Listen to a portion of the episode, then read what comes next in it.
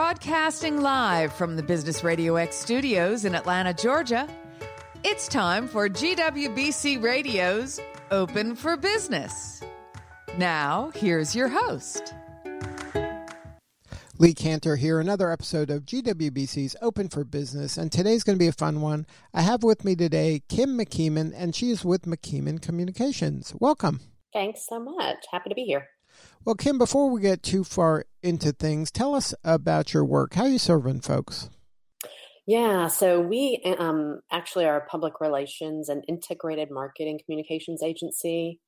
And so when I first started out, and it was the guest bedroom of our starter house, we were really focused on just working with the news media for our clients, community outreach. And over the years, you know what we're doing now our marketing's really evolved with social media with messaging with internal and external communication so we kind of almost serve as like a, a business's marketing quarterback kind of calling the plays but making sure that all of their marketing is kind of working hand in hand now do you find over the years that uh, marketing advertising pr that communications really is the best word to describe all that. There's a blurring of the lines of where one begins and one ends now.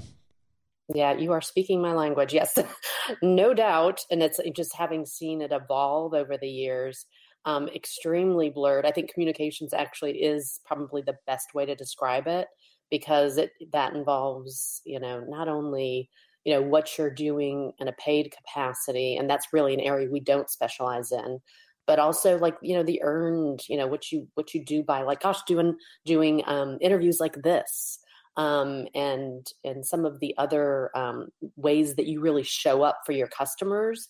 So much of communications, you know, can can be tied back to um, you know just so many different realms from social media to internal communications to external.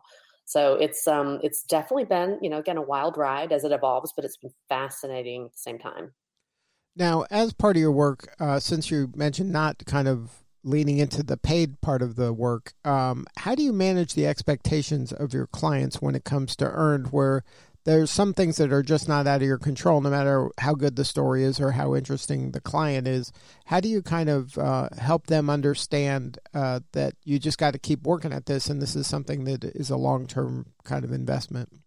That's yeah, the million dollar question, right? Um, so um, it is. It's, it's, basically really we, we find so much of what we do is educating um, our clients into as what makes a story. And right now is a, is a great example where like, oh, I've got this really great promotion going on, and we've got to kind of say, hey, that's not where folks' heads are at. Um, and I think part of that to your, you know, to your question is is we start out with a good relationship with our client, and that's how we kind of vet our best fit um, you know partners is to make sure they're folks that are open to you know really the expert, expertise that that we bring um, and open to being educated and learning about really what makes news. And then by the same token you know knowing that hey if some you know th- there's breaking news you know all bets are off. You know that there's you know that's those are to your point outside of you know our control so I will I will say we've had some really good experiences over the years in um, not only you know not only um, ensuring that they're clear about that going in, but really delighting them when we're able to really hit on a story that that folks really want to hear more about, and and getting our clients to to really hone their messaging um, so they're good spokespeople. Now, how are you counseling your clients regarding the pandemic in terms of um, some people are going, you know, underground and waiting this out. Some people are saying we still got to let people know we exist. Other people are like, well, that's not appropriate to really be salesy nowadays. Some people are like, well, I'm going to just be educational, but then you're get some people are feeling overloaded with how much COVID nineteen information can a human, uh, you know, consume. like, how, how are you kind of threading the needle here? Yeah, it's and it's interesting because one of the things that we've always told our team, and, our, and we've got a great team, is um, you know we're you know we're our own client, so we have to if we're gonna you know we we are living through this as well, along with a lot of our clients. Interestingly enough, um, we uh, we specialize in food restaurant, beverage, retail. So kind of a little foreshadow on you know yes we've taken our hits too. So it's kind of been a, we've been working on parallel paths and saying you know like what the, how they need to show up. Um, and by the same token we're we're taking that same medicine if you will and saying this is how we need to show up. So it is a it, it has evolved um, where you know my initial my initial counsel to them was now is not the time to sell and i started thinking about that a little bit more like no actually people need some of what our you know our clients have. And it's it i think the, the key thing that that i think is a key takeaway um, that our, our, our customers have said is you know like they really appreciate when we say you have a, a unique gift skill or ability or talent or asset. And in some cases that's food. How do we connect that food with the need at hand and i think that's really the biggest thing and, and that's the thing that kind of gets us really excited is figuring out how to connect somebody's god-given talent gift or asset with where the need exists right now and then use your marketing and your storytelling to support that and to connect those dots now, how was the remote part? Uh, had you already been working uh, with your team in a remote capacity, or was this a new transition for you? Yeah, so that's another interesting thing. I keep telling my team, like, we were built for this. So when we started our business, um, gosh, this is our 25th anniversary year, but when we started our business 25 years ago, um, we started um, as a remote, part time work from home agency, which was way, well against the grain at the time. But I had just a, a wonderful talent pool that I was able to pull from of other and primarily working moms or moms that that wanted to to balance it. So we operated remotely. Um, although we would get together, we were all in the same state. Um, we would get together, but we worked remotely with our clients for a good 12 years. So um, we had been doing this. And then to this day, even though we have physical offices, we still have um, a, a cadence of working from home two days a week. And that's just, it's kind of, it's kind of just based on what I like to do. Um, and I figure it's something that we can afford to other people. So it hasn't been that challenging for folks. It's actually been kind of fascinating to watch our clients adapt to it and have them realize, gee, I don't need to have Kim and her team in person for us to you know really connect and understand and you know get the work done now any lessons or tips you can give to the new um, manager or leader that's uh, doing dealing with a remote situation? What are some kind of must do's and some uh, don't do's yeah great question because we we, we have a lot of clients that are in that boat right now. Um, and it's funny we we developed even even with us already being remote um, and a and a heartbeat developed a, a uh, business continuity plan um, that involved you know really focusing on your people your customers and how you want to show up for your community. So in terms of people and working remotely um, you know i think everybody and their brother has at least one zoom account now.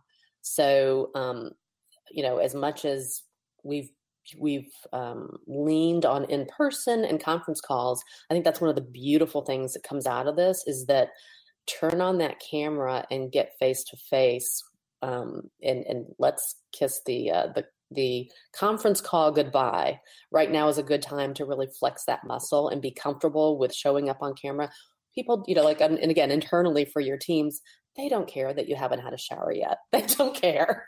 They want to be reassured by seeing you in person. So I think that's definitely thing one. Um, let um, definitely over communicate at this point. People need to be reassured.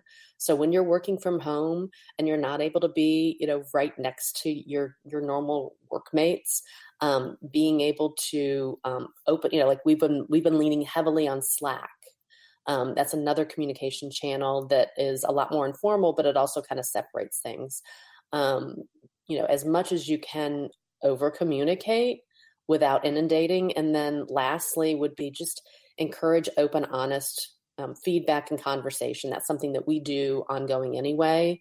But um, you've got to look for where your, you know, your your folks maybe you know coming across some pain points and either working from home or just dealing with everything that's going on um, we do the same thing with our clients. So we're doing, you know, very high touch point with them and and look for those pain points where we can at least relate listen and possibly support now how do you help uh, your team and your clients uh, avoiding some of this burnout that's beginning to happen where you know like this new normal is just becoming the normal and that you know all the days are coming together it's hard you know someone said monday's memorial day what are you doing? And it's like you know every day's memorial day it feels like you know it's hard to tell the like weekend's different right it's hard to say the weekend's different than the weekday it's like a big blur. How do you exactly. prevent that 24-7 kind of mentality to creep in for some folks yeah, that's and that's such a great point. And I think for anybody out there who's a business owner, we all kind of have that type A personality, and we we tend to hire some of those type A personalities where we've got to actually say, okay, folks, it's time to time to turn it off close the computer and step away. And um, it was interesting because when I first put together our continuity plan, and I have a wonderful VP that I'm able to bounce things off of, I, I was actually going to say, okay, we're going to man, we're going to mandate that people take time off, and it's just going to be extra time off. And I went, well, I don't know that I can really do that. I'm not sure that's really legal, but um, I uh, we what we have done though is um, we are really. It's funny we we all keep each other accountable, and if we see somebody who is sending emails, you know, into the evening or working too early, we will very nicely call them out on that. Um, I will tell you one thing that we did recently because I, I could tell, you know, it was wearing on me and it, I could tell it was wearing on our team. I, you know, we had our normal Monday morning call with our company ops team, and I said, I need a vacation. I think everybody else said the same thing. I said, why don't we do this? Why don't we do um, a guess what? It's going to be a um, gift of grace that we give to our entire team on Friday. We're going to call it Happy Friday, and we're we're all taking it off. Um, and and I think that just gave everybody kind of like this nice big breath. Um, granted, now folks still did check their emails, but um, but I think sometimes you just you have to set that tone and say it's okay. You know, we we all are feeling the burn, the burn and churn and the whirl, and it's okay. And and we have to kind of you know like say it's time to step away and take a break. Right, and and being the leader and giving them permission, and then letting them know that you're doing it, it kind of gives it that okay, like this is it really is okay. It's not like just people saying it's okay. Right. I'm, I'm not just talking about this. Like, no, we're actually doing it, people. Right. So now tell me about uh, GWBC. How did you uh, find out about them and why was it important for you to get involved?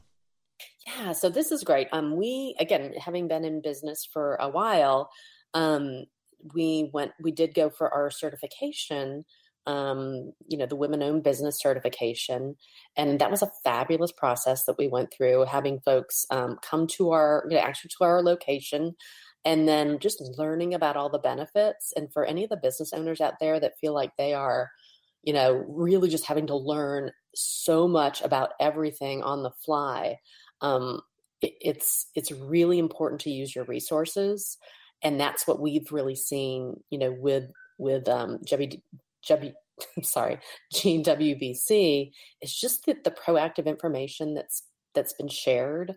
And whether it's you know just networking with some of the other um, businesses whether it's you know having to to navigate this ppp thing i have learned more about um, about tax law and finance than i have ever learned and much of that is due to the information that that y'all have been providing. So i um i just think again have, have really been a, wealth of information and would encourage folks to you know seek that out. Um, you know even if you are members and you're, you're not using the resources definitely do that. You will cut a lot of time out of your daily schedule and and again just it's always about maximizing your resources and this is a really good one now, getting back to your work, how do um, what's your recommendation for your clients now? Is there some people that are um, kind of just saying, "I just want to survive this," and there's other people that are saying, "Hey, there's opportunity here to grow." Um, like, how are you kind of helping each of your clients kind of get the most out of the situation? Yeah, that's and that's great. And of course, I'm going to use that. Um, I think there's there's probably 15 dreaded words right now that we just keep hearing over and over, and one of those is pivot and I once at one time said, I don't want to hear that word again. I said, I just got to embrace it. It's it's what we're doing. And so so basically, it's been interesting, and that's I guess I'm in business because I find so much of you know like what you do in in times of uncertainty fascinating, and um, so we you know we we're encouraging that just like we are for ourselves. We're you know we're we're leaning in and doing things a little bit differently, um, and but we're also being very mindful of you know if you are um, an industry that that you know like largely has been selling hamburgers it's not time to get into you know and you're in your quick service restaurant. It's not time to get into full service. Like some pivots just don't make sense. Um, but but really making sure that any of the changes that they're doing are fulfilling those needs it kind of goes back to taking the gifts that you have the assets your god-given talents and making sure they fulfill a need so we have a restaurant company or a restaurant um, uh, independently owned uh, business that's um, headquartered in Charlotte, and they've got 30 locations. And I loved this. Um, they started doing grocery essentials because, let's face it, who knows why, but toilet paper is like gold now. And um, and some of the other things that you just can't find. And they started doing a grocery essentials program, and it was you know it really was a godsend for a lot of um, folks in the greater Charlotte area. We've got another client that has been doing, um, you know, water and mold remediation. Don't be jealous, people. It's a, it's a very interesting, different client for us, but um, water and mold remediation. But they are set up as an essential business because they're used to treating um, biohazardous situations. So now they're offering a um, deep cleaning, um, sanitizing um, opportunity that um, basically was used the same same solution, same chemicals, same um, you know EPA approved processes that was used in treating uh, places that were you know had experienced SARS. So we've seen some really fascinating ones, but I, I would say the the one thing again, just to kind of go back to that one message, which is make sure whatever they're doing in marketing fulfills a critical human or essential need right now that that people um, you know are really hungry for. And if it aligns with your superpower, all the better. Exactly, exactly. That's a that's a win all the way around. So, if somebody wanted to learn more uh, about your firm um, and get on your radar, is there a website? Yes, indeed. We are um, McKeemanCommunications.com. Um, and uh, the other thing, you know, obviously you can find us on any of the social channels, um, McKeemanCom, at McKeemanCom on Instagram. Um, and interestingly enough, we're doing this is this is one of our changes that we've doing. We started doing um, an Instagram live after lunch every week, uh, which is brand spanking new for us, and we've had to really lean into it. But any of our, our social channels, you Google McKeeman Communications, we will pop up. Good stuff. Well, Kim, thank you so much for sharing your story. And that's McKeeman, M C K E E M A N communications.com. Correct. Yes. Yeah. Thanks so much. And um, appreciate the opportunity to kind of share our experiences and definitely have, have learned, have loved hearing about the other ones as well that you guys have been sharing. All right, this is Lee Kantor. We'll see you all next time on GWBC Open for Business.